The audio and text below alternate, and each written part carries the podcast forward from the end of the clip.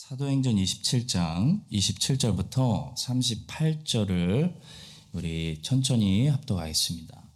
열 나흘째 되는 날 밤에 우리가 아드리아 바다에서 이리저리 쫓겨가다가 자정쯤 되어 사공들이 어느 육지에 가까워지는 줄을 짐작하고 물을 재어보니 스무 길이 되고 조금 가다가 다시 재니 열다섯 길이라 암초에 걸릴까 하여 고물로 닷 넷을 내리고 날이 새기를 고대하니라. 사공들이 도망하고자 하여 이 물에서 닷을 내리는 채 하고 거룻배를 바다에 내려놓고는 바울이 백부장과 군인들에게 이르되 이 사람들이 배에 있지 아니하면 너희가 구원을 얻지 못하리라 하니 이에 군인들이 거룻줄을 끊어 떼어 버리니라.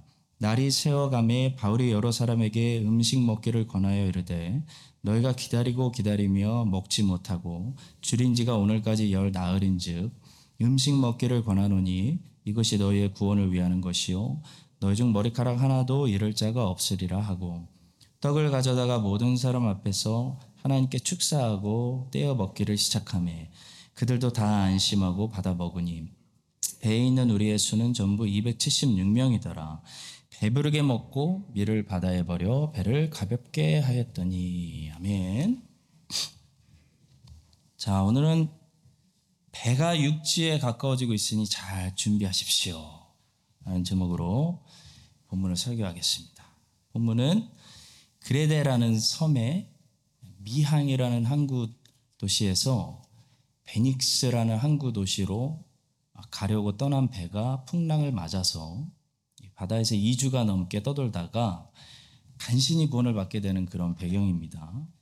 하나님께서 바울에게 미리 주신 경고대로 바울의 말을 듣고 그냥 미항이라는 항구 도시에서 겨울을 보냈다면 좋았을 텐데 어, 사람들이 미항이라는 항구 도시가 불편하다는 이유로 바울의 경고를 무시하고 무리해서 겨울에 베닉스로 가다가 아, 이렇게 광풍을 만나서 거의 죽을 뻔했습니다. 2주가 넘는 시간 동안 깊은 바다 위에서 떠돌아다니던 배가 이제 드디어 육지에 가까워지고 있는 이 이야기를 통해서 아, 우리는 본향을 향해 예, 걸어가고 있는 우리 신자들이 이 신자들의 믿음의 여정에 대해서 어, 다음과 같은 사실들을 배울 수가 있습니다. 첫째로 배가 지금도 목적지를 향해서 움직이고 있다는 사실입니다. 신자를 태우고 있는 믿음의 여정이라는 배는요, 어, 때로는 멈춰 있는 것 같이 보이지만, 어, 사실 멈춰 있는 것이 아니고, 지금도 계속 이동하고 있다라는 사실입니다. 신자의 삶에는 목적지라는 것이 있습니다. 신자의 삶에는 목적지가 있기 때문에 절대로 인생이 그냥 뺑글뺑글 떠도는 것이 아니고 지금도 분명한 목적지를 향해서 우리의 인생이 이동하고 있다는 거죠. 아브라함은 이 목적지를 뭐라고 불렀냐면 본향이라고 불렀고 사도 바울은 이 목적지를 표대라고 불렀습니다. 성도 여러분, 하루하루가 똑같이 느껴질 때가 있잖아요. 근데 절대로 하루하루 우리는 같은 장소에 멈춰 있지 않다는 사실을 기억하십시오. 우리 교회가 건물은 여기 같은 장소에 계속 있지만 절대로 한인장로교회는 같은 장소에 절대로 머물러 있는 것이 아닙니다. 우리는 오늘도 이동 중입니다. 이동 중. 이스라엘이 광야에서 40년 동안 계속 구름 기둥과 불 기둥으로 인도함을 받았던 것처럼 예, 크라이스트처치 장로교회는 35년 동안 많은 길들을 지나서 오늘 여기까지 인도함을 받은 것이지 같은 장소에 같은 크라이스처치에 그냥 머물러 있지 않았다는 거예요. 마찬가지로 바울을 태운 배가 오늘 본문에서 점점 육지에 가까워지고 있는 것처럼 그래서 사람들이 그 사실을 짐작하고 이 바다의 수심을 재보니까 그 수심의 깊이가 점점 달라졌던 것처럼 우리 교회와 아, 여러분과 저의 인생은 계속 움직이고 있습니다. 본향을 향해서 계속 이동하고 있고 표대를 향해서 오늘 하루도 수고하신 거예요. 우리가 이동했기 때문에 우리 인생에 물론 여전히 둘러싼 문제들이 어, 보이지만 여러분 그 깊이를 재어 보면 예전에 훨씬 문제가 깊고 심각했는데 점점 수심이 얕아지고 있다는 거죠. 처음에는 깊이가 20길이었는데 다시 재보니까 어느새 15길이라는 사실을 발견하게 되는 거예요. 본문 27절과 28절입니다. 육지에 가까워지는 줄을 짐작하고 물을 재어보니 20길이 되고 조금 가다가 다시 재니 15길이라. 다시 재보니까 얕아졌어.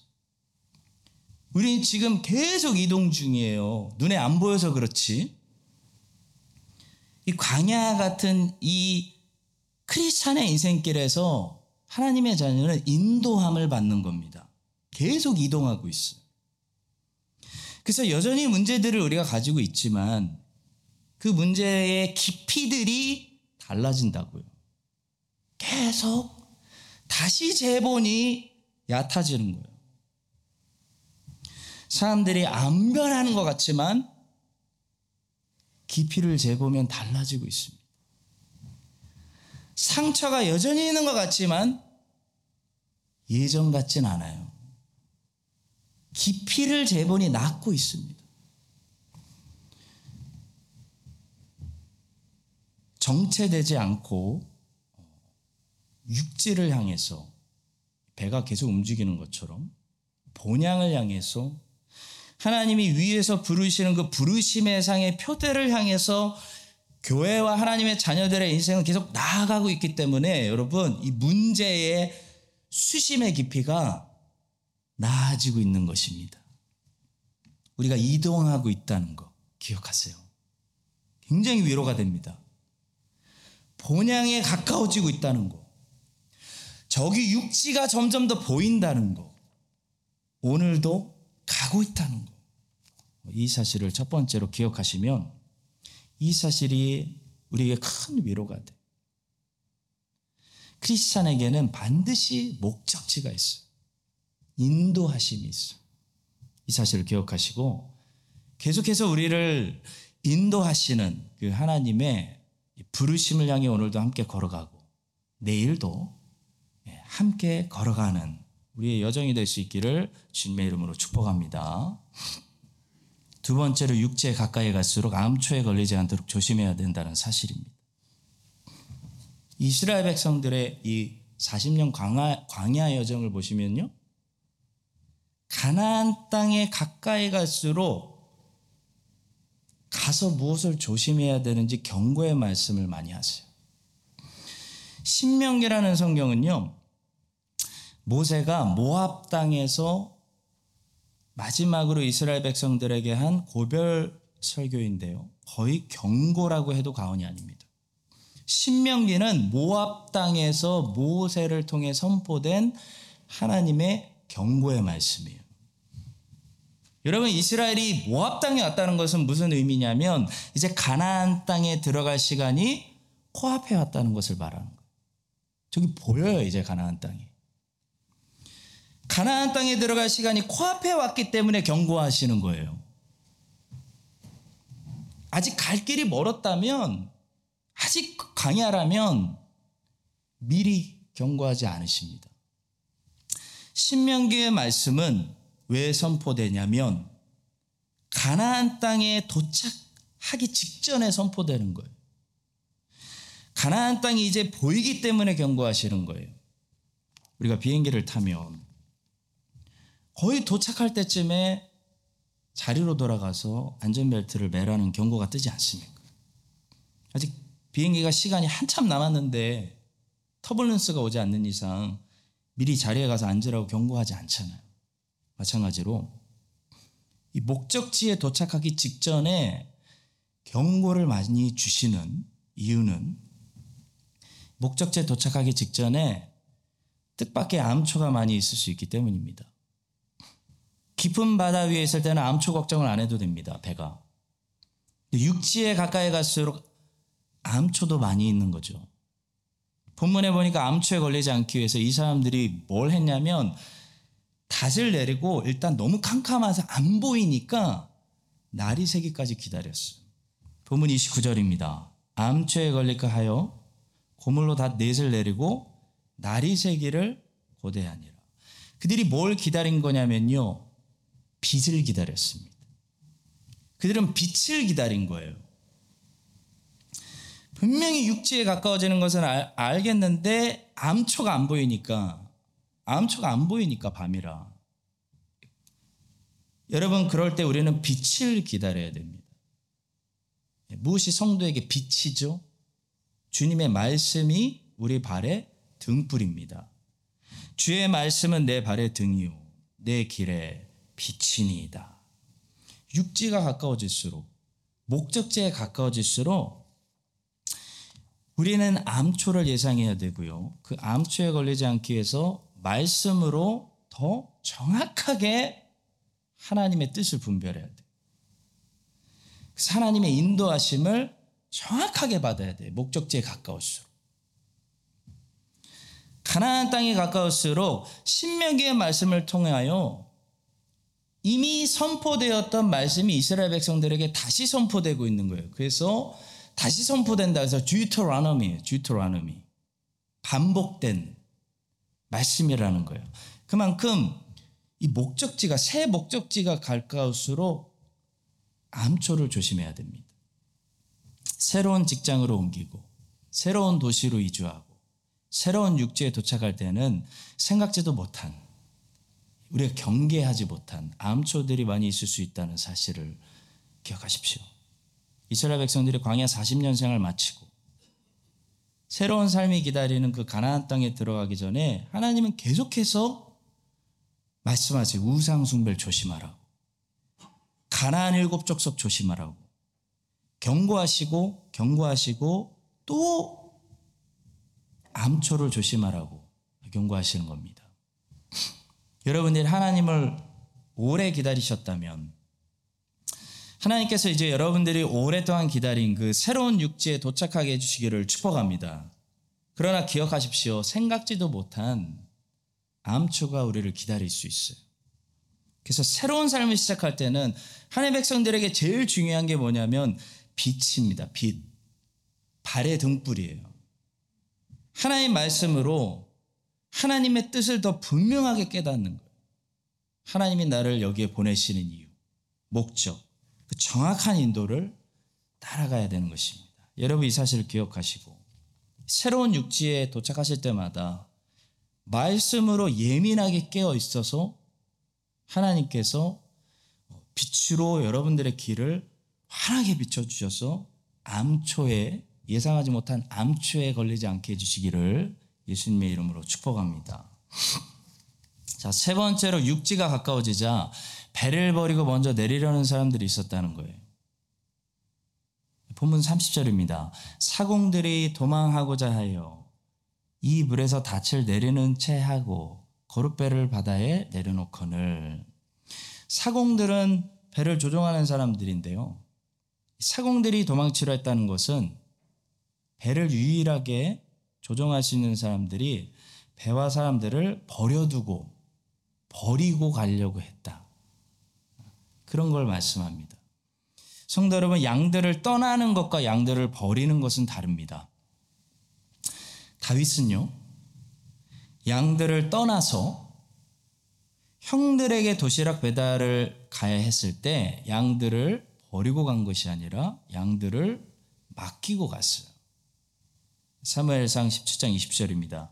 다윗이 아침에 일찍 일어나서 양을 양지키는 자에게 맡기고 이세가 명령한 대로 가지고 가서 진영에 이른즉 마침 군대가 전장에 나와서 싸우려고 고함치며 다윗은 이제 더 큰 양들 전쟁터에서 떨고 있는 하나님의 양들을 돌보러 가야 되는데 이세가 맡긴 양들을 잠시 떠나야 되는데 다윗은 이세가 맡긴 양들을 버리고 가지 않았다는 거예요.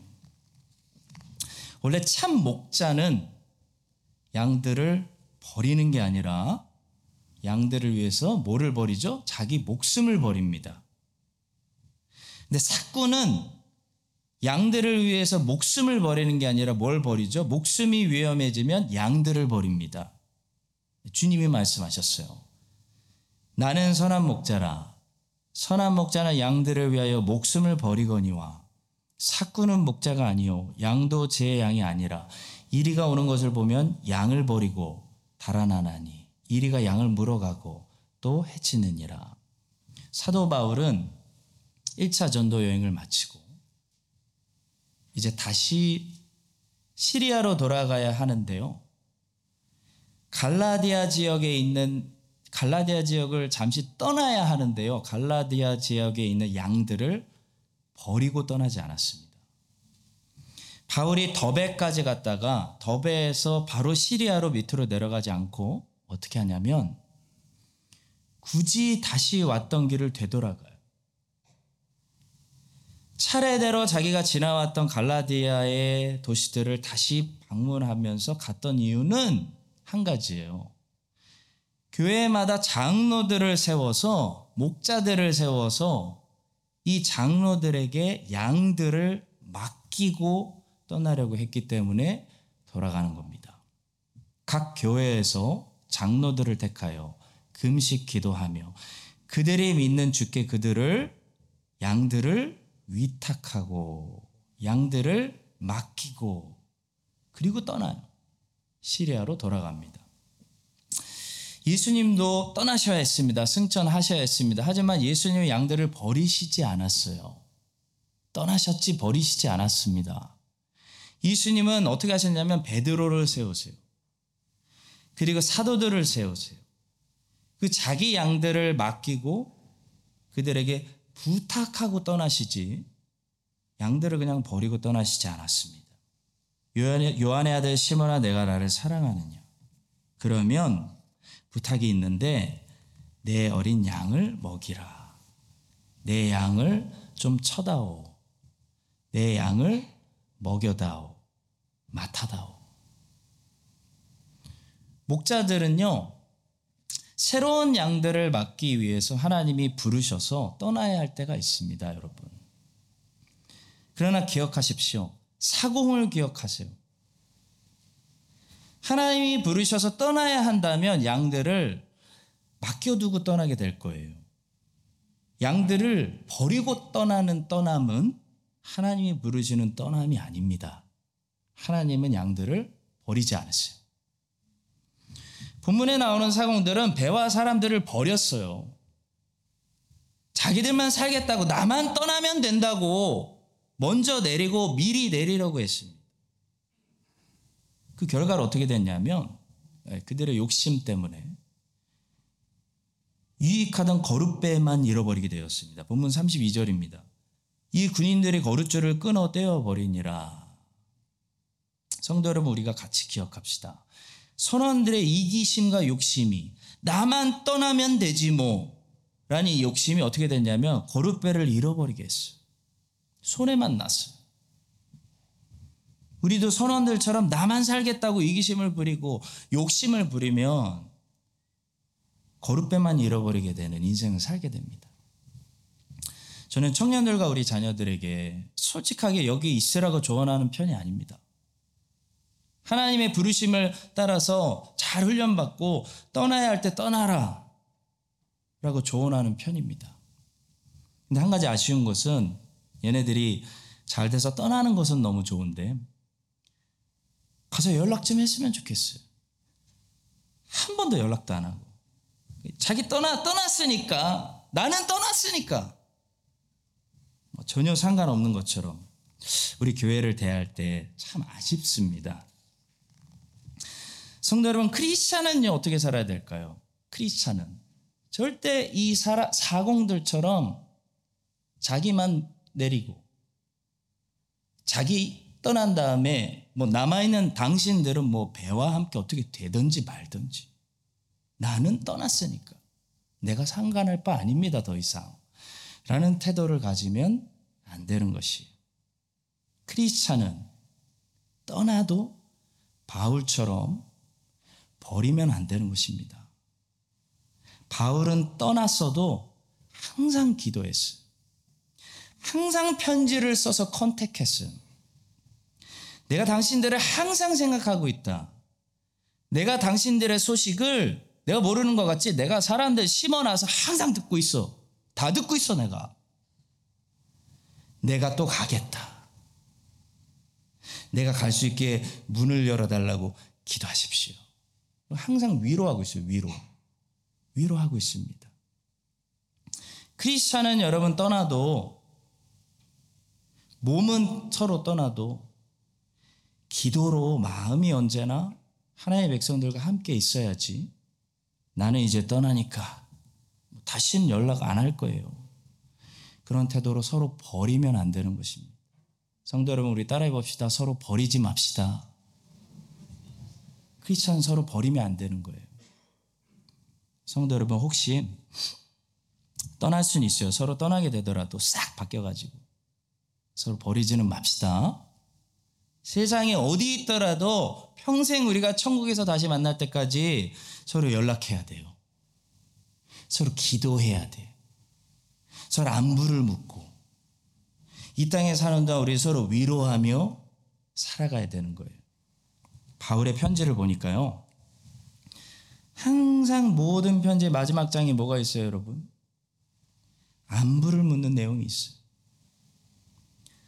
전부 이 사람 저 사람 이름까지 꼼꼼하게 다 적어가면서 안부를 묻는 거예요. 안부를 묻는 게 크리스천들에게는 너무나 중요한 것입니다. 바울이 교회에게 무난하고 여러 사람들의 이름을 언급하면서 인사하고 있는 것도 하나님의 명령이고 하나님의 말씀이에요. 서로 무난하고 서로 안부를 묻고 서로 격려하고 인사하는 것도 하나님의 명령이고 하나님의 말씀입니다. 그것이 로마서 16장이에요. 나의 동역자 디모데와 나의 친척 누기고와 누기오와 야손과 소시바더가 너희에게 문안하느니라. 이 편지를 기록하는 나 더디오도 주 안에서 너희에게 문안하노라. 나와 온 교회를 도, 돌봐주는 가요도 너희에게 문안하고 이 성의 재무관 에라스도와 형제 구아도도 너희에게 문안하느니라. 그래서 크리스찬은 원래 인사를 잘합니다. 크리스찬이 인사를 잘해야 돼요. 떨어져 있어서 서로 안부도 묻고 문안도 하는데 크리스찬은 보면 인사를 잘해야 되는 거예요. 크리스찬은 절대로 본문에 나오는 사공들 같지 않습니다. 배에 남아있는 사람들 버리고 자기만 내리면 된다고 이제 다시 안 보면 그만이라고 생각하면 안 되는 것입니다. 여러분 이 사실을 기억하시고요. 우리 언젠가 서로 떠나게 되더라도 죽을 때까지 서로 버리는 이 땅에서 서로 버리는 사람들이 되지 않고 사도 바울처럼 평생에 어디에 있더라도 우리 선교사님들처럼 선교지에 흩어져 있더라도 떨어져 있는 하나님의 양들과 잘 무난하고 서로 잘 위로하고 연락하고 잘 지내는 그 하나님 백성들 되시기를 예수님의 이름으로 간절히 축복합니다. 자, 네 번째로 하나님을 기다리되 기다리는 동안 시간을 낭비하지 말고 지금 일에 충실해야 한다는 사실이에요. 시간을 때우는 사람이 있어요. 시간을 때우는 사람과 시간을 기다리는 사람은 어떻게 다를까요? 시간을 때우는 사람은 그 육지에 도착할 때까지 아무 일도 안 하는 사람입니다. 맨날 육지 이야기만 하고 육지만 바라보고 육지에 도착하면 그때 밥을 먹으리라. 그때 일도 하리라. 그때 봉사도 하리라. 그때 정신 차리리라 하고 지금 아무 일도 안 하고 지금 해야 할 일을 안 하는 사람들이 있는데 이런 사람들이 시간을 낭비하는 사람들이에요. 그러나 하나님의 시간을 기다리는 사람들이 있어요. 하나님께서 약속하셨으니까 우리가 한 섬에 걸리리라. 우리 안 죽는다. 하나님의 약속을 기다리는 사람은 항상 뭘 하냐면 지금 할 일을 해요. 지금 할 일을 하면서 하나님을 기다려요. 사도 바울이 육지만 기다리고 육지만 바라보고 아무것도 안 하고 있는 그리고 손 놔버린 사람들을 향해서 뭐라고 그랬냐면 밥을 먹으라고 권면하고 있습니다. 33절과 34절입니다.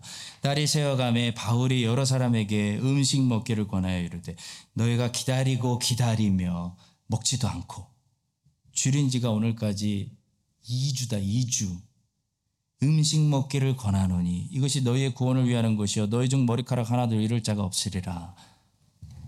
배 안에 식량이 많은데도 안 먹고 있었어. 손 놔버렸어.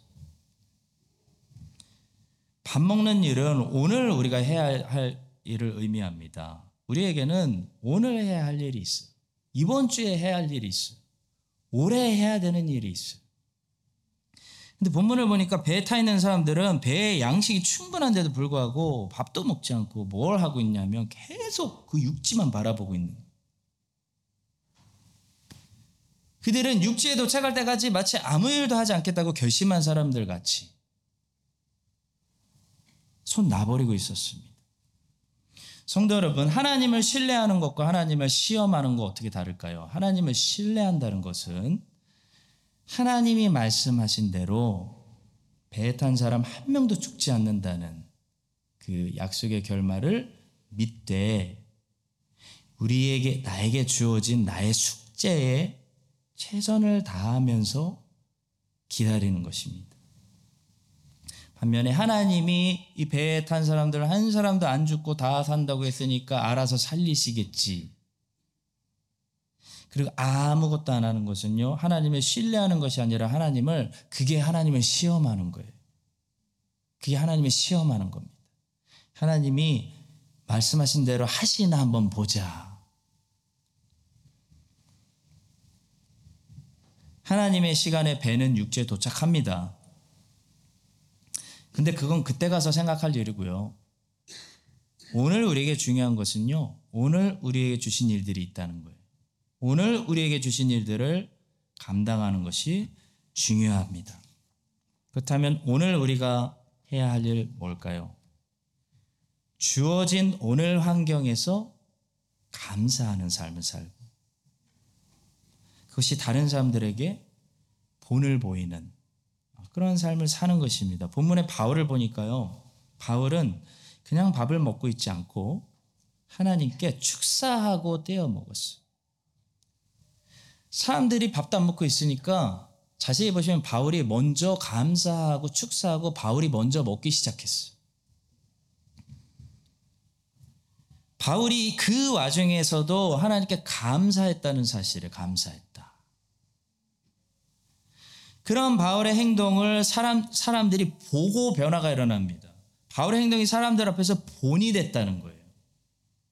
떡을 가져다가 모든 사람 앞에서 하나님께 축사하고 하나님 감사합니다. 떼어 먹기를 시작하면 바울이 먹은 거예요. 자기가 먹은 거예요.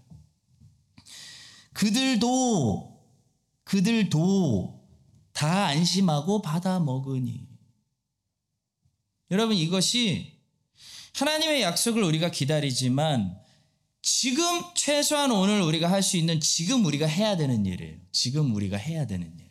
이 흔들리는 배 위에서 감사하는 것. 그리고 본을 보이면 그게 반드시 영향을 미치죠. 바울이 감사하면서 음식을 먹었더니 바울의 본을 보고 사람들이 따라서 안심하고 따라 먹기 시작했습니다. 성도 여러분, 육지에 도착하는 것은 하나님이 약속하신 땅에 도착하는 것은 하나님의 시간에 알아서 될 일이고요. 지금 우리가 해야 되는 일이 있어요. 오늘 우리가 해야 되는 일이 있는데 바로 바울처럼 지금 어떤 환경 속에서도 감사하는 일입니다. 그래서 본이 되는 거예요. 본이 되는 거. 그래서 그런 본이 될 때, 와, 저 사람은 이 환경 속에서도 감사하는구나. 저 사람은 이 환경 속에서도 흔들리지 않고 오늘 일에 성실하는구나. 그럴 때 사람들이 우리를 보고 어떻게 되는 거냐면 안심하는 거야. 안심하는 거. 우리를 보고 크리스찬을 보고 안심해요. 우리를 보고 와 이렇게 흔들리는 세상에서도 흔들리지 않고 안심하며 따라온다는 거죠. 그렇게 여러분과 저도 사도 바울처럼 어떤 환경이 있든지 어떤 하루를 주시든지 내일이 최악일 수도 있어요. 어떤 목요일을 주시든지 그날 주어진 상황 속에서 하나님께 감사하면서 사람에게 본을 보여서 사람들을 안심시키며 사람들이 잘 따라올 수 있도록 인도하는 그런 여러분과 제가 될 수 있기를 예수님의 이름으로 축복합니다. 다섯 번째로 말씀드리고 싶은 것은 이 사람들이 배부르게 먹었다는 사실이에요. 배부르게 먹고 배부르게 먹고 라는 말씀은 만족했다.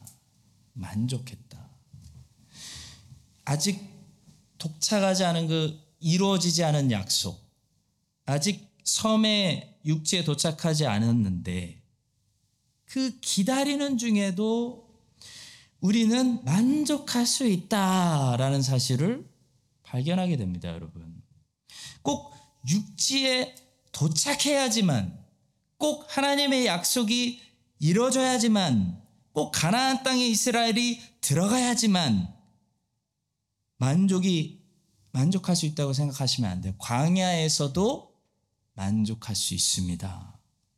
육지의 약속의 성취에 가까워지고 있는 지금 이 여행, 이 배, 이 광야 속에서도 매일 소명에 충실하는 사람은 배부르게 먹는다라는 사실이에요.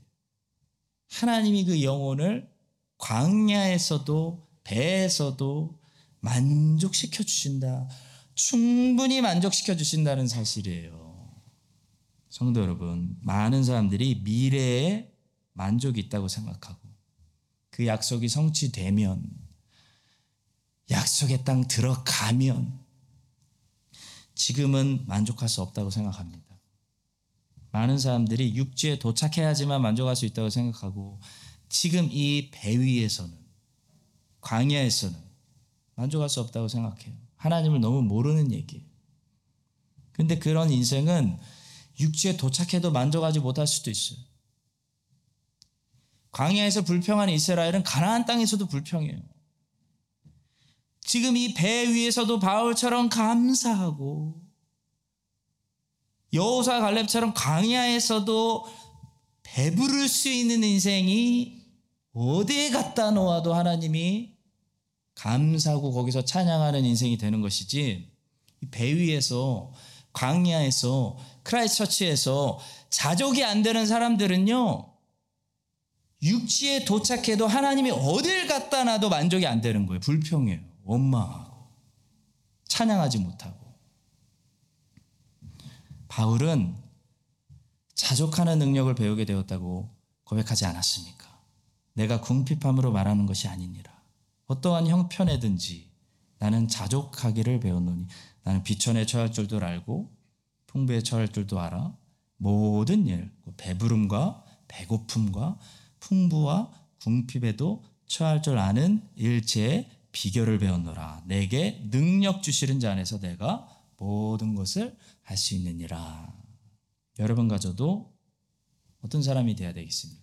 배 위에서나 배 위에서도 배부르고 만족했던 이 바울처럼 어느 환경에 있어도 매일 예수 그리스도 안에서 만족하고 자족할 수 있는 감사와 찬양이 넘치는 배부른 사람들 되시기를 예수님의 이름으로 축복합니다.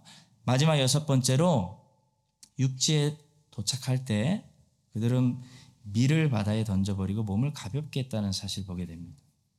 배부르게 먹고 밀을 바다에 버려 배를 가볍게 하였더니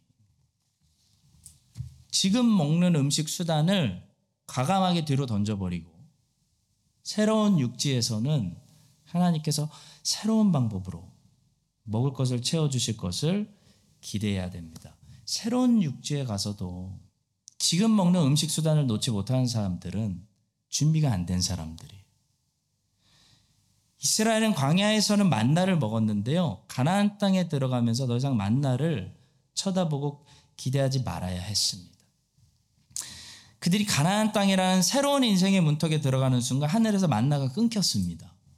또 그 땅의 소산물을 먹은 다음 날에 만나가 그쳤으니 이스라엘 사람들이 다시는 만나를 얻지 못하였고 그 해에 가나안 땅의 소출을 먹었더라.